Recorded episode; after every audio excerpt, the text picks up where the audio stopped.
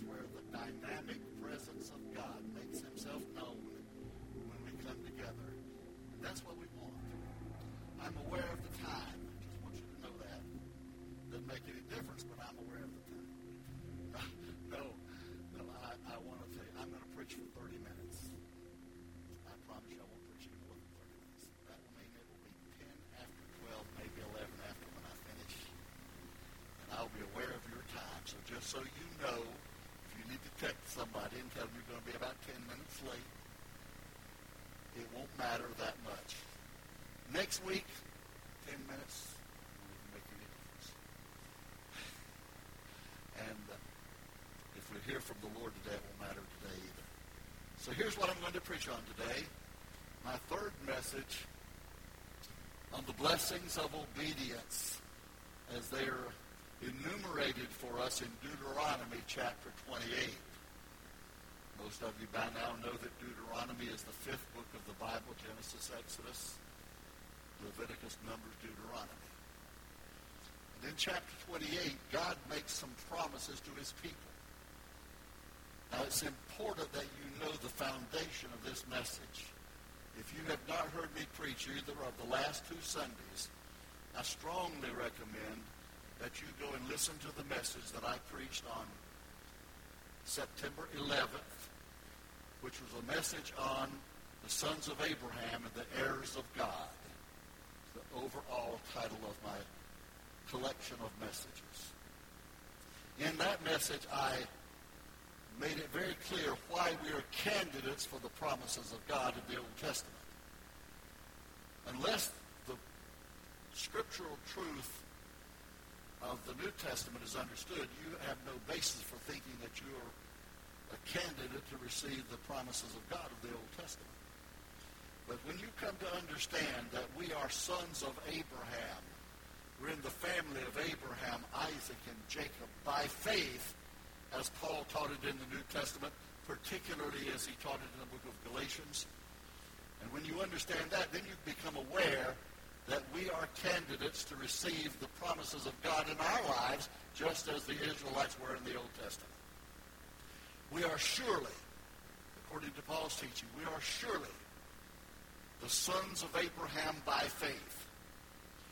We are as much candidates for the promises of God to the progeny of Abraham as are as any person born a Jew in this world today. Because we have been adopted into the family of God through regeneration by faith, and only by faith have we become the sons of Abraham. But we are not the circumcision of the flesh, which was the identification of the sons of Abraham according to the flesh, but we are sons of Abraham by the circumcision of the heart, Paul says, and that means that by being sons of Abraham, we are heirs of the promise.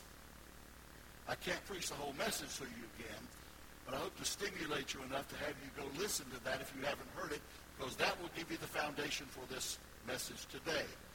And then last Sunday, I preached on the next step of receiving the promises of God, which is obedience to his word and to his commandments.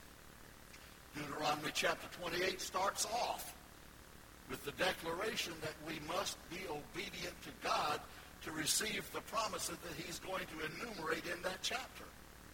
This is what it says, Deuteronomy chapter twenty-eight, verses one and two. And if you faithfully obey the voice of the Lord your God, being careful to do all his commandments that I command you today, the Lord your God will set you high above all the nations of the earth. And all these blessings shall come upon you and overtake you if you obey the voice of the Lord your God. And then he goes on to tell us what all these blessings are. Last Sunday I declared to you that the blessings of God are on conditions. He doesn't just come and say, here it is, take all of it. He says, if you do this, I will pour out my blessings on you. If you follow my word, you will be honored by me. All of his promises in the Bible, and I gave you promises in the Old Testament and the New Testament, they show the conditions that have to be there for those promises to come to pass. And one of the primary ones that I mentioned last Sunday, again, all of this is in my message last Sunday. When you go to our website, go to the media page, you'll find both of these messages there in completion. One of the things that I emphasized last Sunday was Philippians four nineteen, because I said everybody knows that verse. You may not know the chapter and the verse, but you know what the verse says. That's where it says, "My God shall supply all your need according to the riches and glory by Christ Jesus." We like to say that.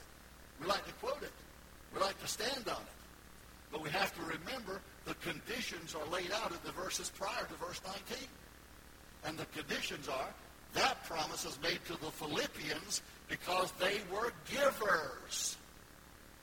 They were generous, and they were givers. They supported the work of the ministry.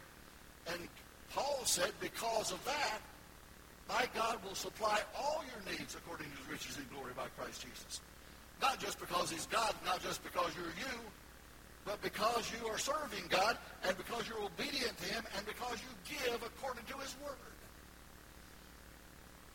So now, today, let me get into somewhat the explanation of some of these promises that are laid out for us in Deuteronomy chapter twenty-eight. In verse three, I just read to you verses one and two about obedience. Now, verse three, he says, "Blessed shall you be in the city, and blessed shall you be in the field." In the city and in the field. For the urbanite and for the rural person, wherever you may be. He goes on to say in verse six, and I'm going to connect these two, verse three and verse six. In verse six he says, "Blessed shall you be when you come in, and blessed shall you be when you go out." That just simply means that wherever you are, God's blessings are real for you and available for you. He will cover you any place, wherever that may be. Psalm one thirty-seven makes that very clear. And the psalmist said, "Whither shall I go from thy presence? Or where will I flee from your spirit? If I ascend to the heavens, you are there. If I live here, you are there. Even if I make my bed in hell, you are there." Sheol, he said. If I make my bed any place, wherever I am, because I am your child, I will not be out of your presence nor away from your spirit. You walk with me. And what better, what better promise would you want fulfilled in your life than to know that wherever you go, wherever you are? I'm not talking about walking in the paths of sin and living in debauchery. Of course I'm not. I'm talking about when you're living for God and obeying him, which I've already laid that premise. When you're living for God and obeying with him and walking with him, wherever you go, God's with you. You don't have to be in Fleming Island for God to bless you. He will bless you here because he'll bless you wherever you are. You get up and go to New York today, or you fly to California. Do you know that there's no distance with God? He's everywhere. And when you're there, he's there with you because he's promised for his obedient children, he will always be with you wherever you are. What that means in whatever circumstance you find yourself, in whatever difficulties you find yourself, in whatever complication you're involved, he is with you and he's always there to help. Praise God. And then He's, and, and, and, and the, the part of the scripture I didn't read is verse six. "Blessed shall you be when you come out, and blessed shall you be when you go, go out." Maybe I didn't read that. Verse four. I love this. Another promise. Verse four of chapter twenty-eight. He says, "Blessed shall be the fruit of your womb." Sounds like that's only for ladies, doesn't it? Well, logically. But what he means is that your heirs, your progeny, those who were born of your blood and your flesh, if you are a child of God serving him and walking in his will for his pleasure, your children, your offspring, not will be blessed, but are blessed.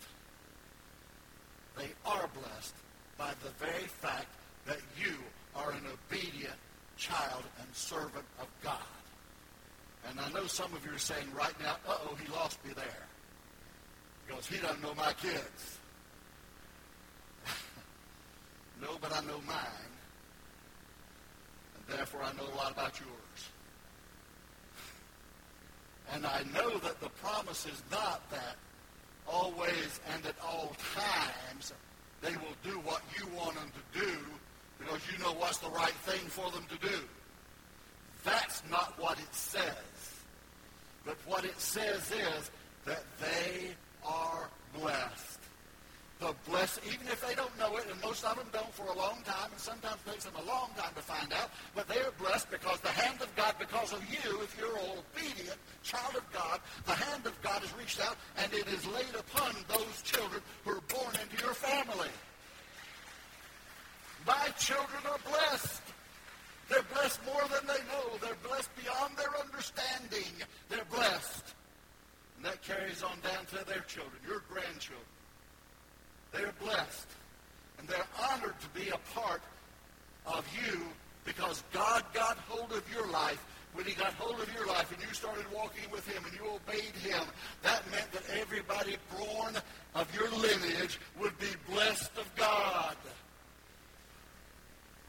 Now, God doesn't force his will upon anybody. Anybody can go astray. But the blessing of God is there greatly. You know, I think it's a wonderful thing when God picks up somebody like he picked me up. And I didn't know anything, and he saved me. And I, I've always said I was an American heathen. I didn't know anything about God till he saved me. But when I look back on it, the reason I was saved was because first my mother was saved. It doesn't mean I wouldn't have got saved anyway. I, I believe I would have, but, but I know that God used. And when my mother was saved, she didn't know it. She didn't understand it. It was a long time before I understood it. But it was because of that that I started feeling a call into the kingdom of God, called into salvation. And God will do that for your children. Even if you get a late start, like she did, God will still do that for your children. And then the heritage of the people of God flows down to those who come after. And now you're going to say, Pastor, I've got a situation that's not like anybody else. I don't think if I told you my situation, you would say my children are blessed. Well, you're wrong. I would say that. I went through, well, I'm, okay. I went, I, I've been put through agony by some of mine. The only one I'm not here today, so I, she's in Maryland. I, she'll hear about it too.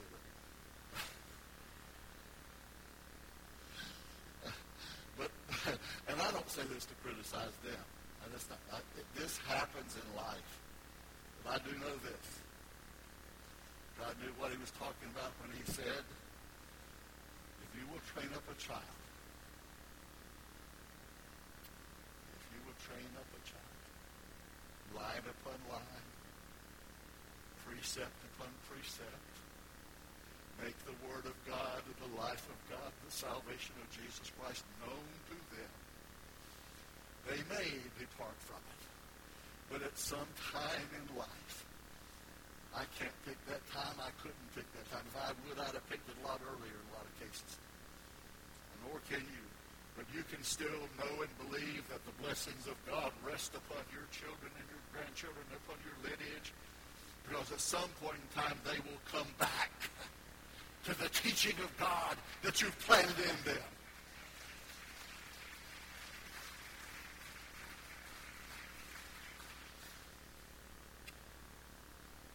If I had more time, I'd preach my whole message on that. Family heritage, verse four. Blessed shall be the fruit of your womb. And then, let me hasten on. Verse four, he pro- verse four also, he promises that you're going to be blessed in your life, in your, in your occupation. Call it your occupation, call it your calling, whatever, however you want to put it. But he says, the fruit of your ground and the fruit of your cattle shall be blessed. That means what is produced, what's produced under your under your direction, under your uh, activity, under your occupation. What is produced will be blessed. It is the promise of a financial blessing that he brings more than one time in these promises. And then he speaks of multiplied possessions. Here we are again. He will give you more and more and more. He will give you all that you need and more. Multiplied possessions. The increase of your herds and the younger of your flock, he says in verse four. Jacob is the perfect example of that. He left home with virtually nothing, except he had claimed the birthright. And then he went to work for Laban. He started out laboring for Laban, who became his father-in-law. He became his father-in-law twice, in fact. First time he married Leah, he didn't want to marry her, but he did. And then the second time he married Rachel. Now, this is not a promise that you can have two wives. At least not at the same time. So it's not that's not the promise here. But the promise is that Jacob found that his herds, as he shared with Laban, prospered and grew and enlarged more than any others. So God promises blessings. And then he promises supernatural increase. I want to get to this one.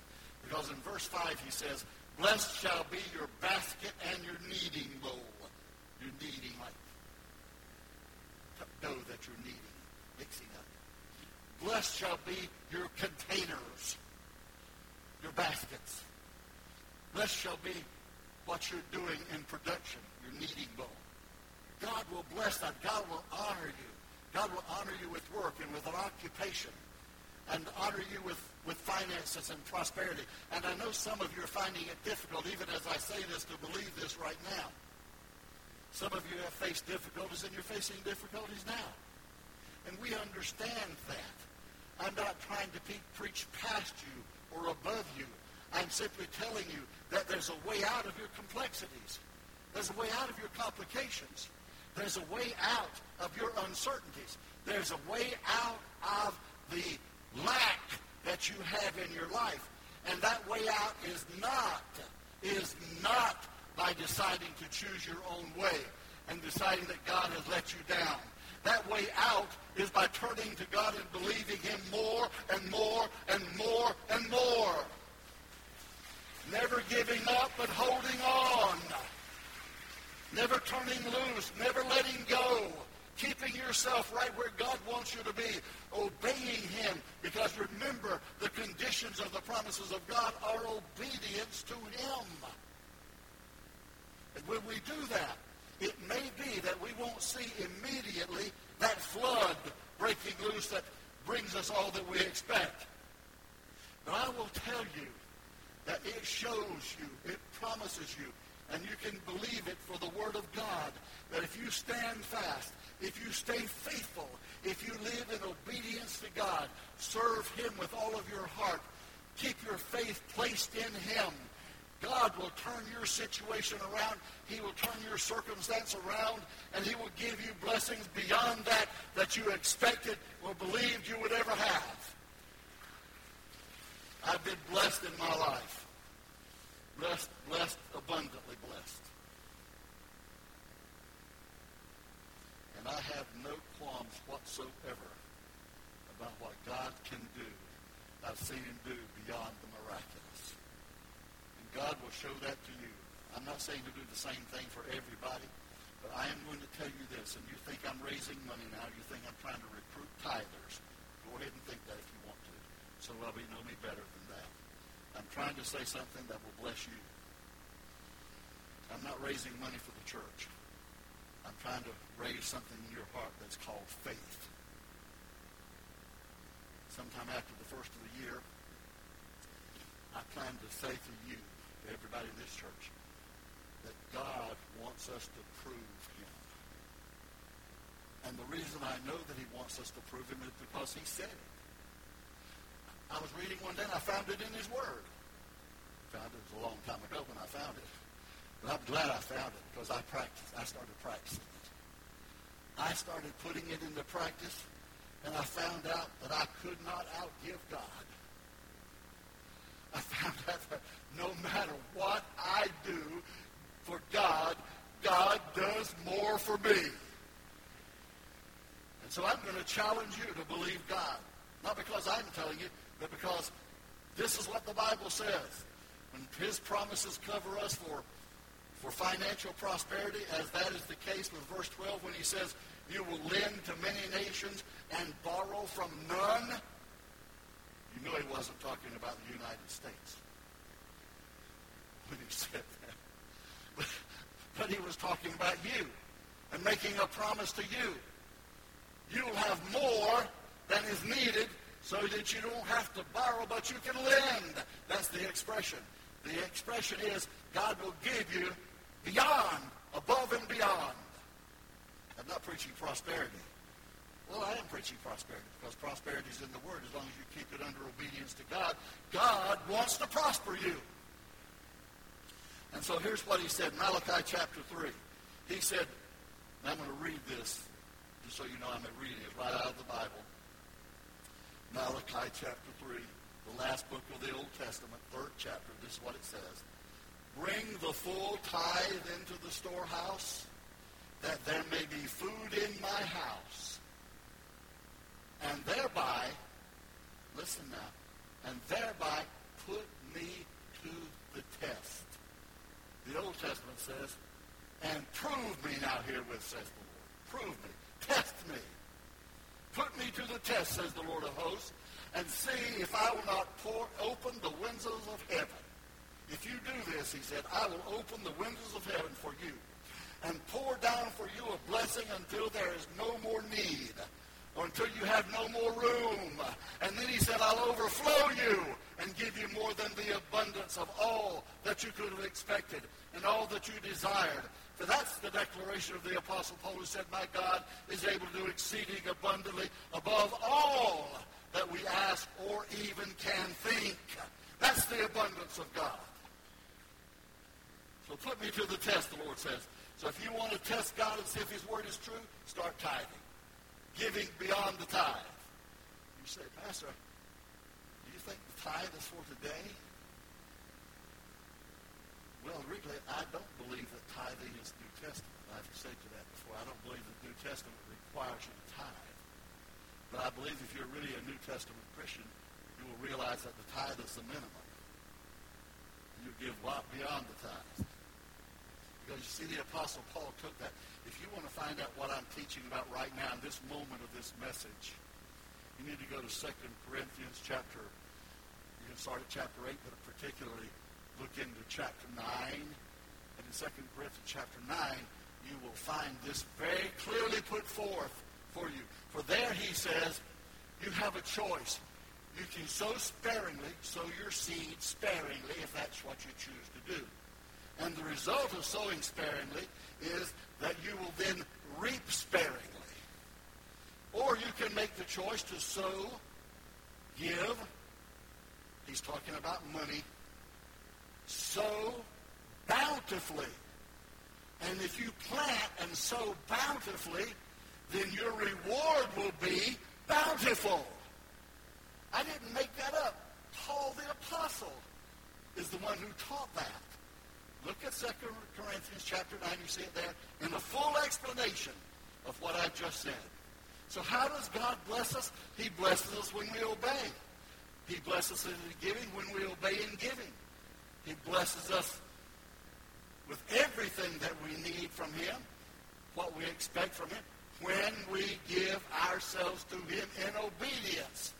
In that area that we obey is the area where God will bless us, with healing, with prosperity, and with glory that's beyond what we've known and what we've experienced in our lives. So, Malachi chapter three, Second Corinthians chapter nine. I'm going to jump right over to the last one. Now, just in case you haven't noticed, I know you have. You're sitting there with your phone checking the time. See the little flashes all over the place.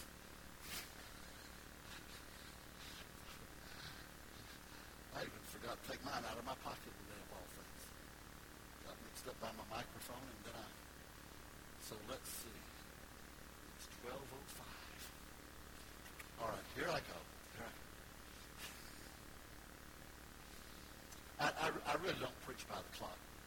I'm, I'm just kind of entertaining you for a moment to get your attention back again so I can make one final, one final strong point that I want this. God promises us that we will be victorious. You are not defeated. You may be cast down, but you're not forsaken. You may be pushed down, but you can't be kept down. The enemy may knock you down, but he can't keep you from getting up.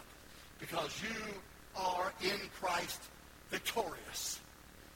And all the way to the Old Testament, that's exactly what he said. Deuteronomy chapter twenty-eight, verse thirteen. He said, the Lord will make you the head and not the tail. I've heard people say that over and over and over. And I've heard a lot of people say, well, I don't really, I really wasn't sure that they knew what they were talking about. But I know what it means, and perhaps you do too. Probably you do too. It is a promise of victory. It's a promise that you'll be the leader and not the follower. It's a promise that you'll have and not be in the have-not category. It's a promise that you'll always have victory, just as the Apostle Paul told it in the New Testament when he said that we are not defeated, will not be defeated, that we are in fact more than conquerors, more than conquerors in him. Now, you can be defeated if you want to be, but you don't have to be because God's promised you victory. You can live as a conqueror. You can live as an overcomer. You can live in the Spirit of God and have victory, victory, victory, victory. God does not plan for nor promise us defeat. He promises to bring us out of defeat and out of that which is destructive into that which is constructive and which is lifting and exalting and victorious. And that's where God wants us to be. I finally got to raise my right leg and stomp it down. Do you want to be a victor? Do you want to be an overcomer? Do you want to be a conqueror? Do you know when you put overcomer in a Microsoft Word or something like that, and it shows you the words that are misspelled, it'll put a little red line under it. That there's no such word as overcomer. That's all right. I know better. I just go right on past it. Don't worry about it. When I do the spell check, if it shows up, I say ignore that. When it says overcomer's not real, I just click the little part of that says ignore this, ignore it. And the line, the red line goes away and all passes away. Because I know, I know that the dictionary doesn't know better than the Bible does. And I know when the Bible says we're overcomers, we are. You say, but Pastor, I'm in a wheelchair. You're an overcomer in a wheelchair. You say, I'm trying to figure out where I'm going to meet my budget this week. That's all right. You're a victor on the way to greater victory, on the way to greater overcoming than you've ever been in. That's all right. It may not be exactly where you want it to be today, but you're on the way to it. You're still a conqueror. You're still an overcomer. You're still a victor. Hallelujah. It doesn't matter what your body is telling you. Your body may be telling you, the doctors may give you, be giving you a report that's telling you something that's going to discourage you and put you down. Listen, my friend, what you need to do is listen to the Word of God. Believe what God says. I'm not saying don't face reality. I'm saying put your faith in the God who says that you are a victor, in the God who says you're an overcomer, in the God who says you're a conqueror. And when His Word says it, it is true. It is true. Glory to God. Hallelujah. Hallelujah. So you're struggling. You're facing weakness. You're facing those things that are complications.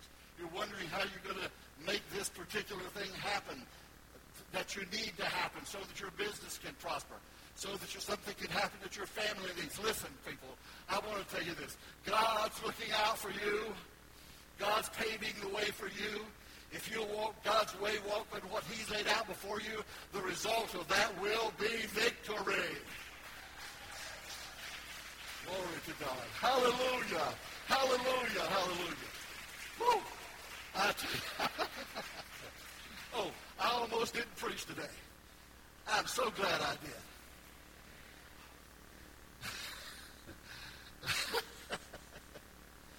If I didn't know you knew me, I wouldn't say something like this. But I knew you. I was, sometimes I just think I, I, I'd rather hear me preach than anybody I know. I said I know you. Oh,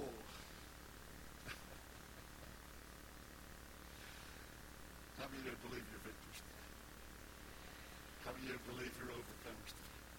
Hallelujah. Glory to God. We're overcomers, aren't we, Melody? We're overcomers. Hallelujah. Glory to God. We know he may not keep us out of the battle, but he'll bring us to the victory in the battle. Glory to God. We're overcomers, Marilyn. Wheelchairs don't define who we are. The Word of God defines who we are. Hallelujah. Glory to God. And whatever you're facing today, whatever difficulty you're looking at today, in your family, in your circumstances, whatever the situation may be, you are a winner. You're an overcomer. You're a victor. And if you believe that, stand up with me right now. Hallelujah. Glory to God.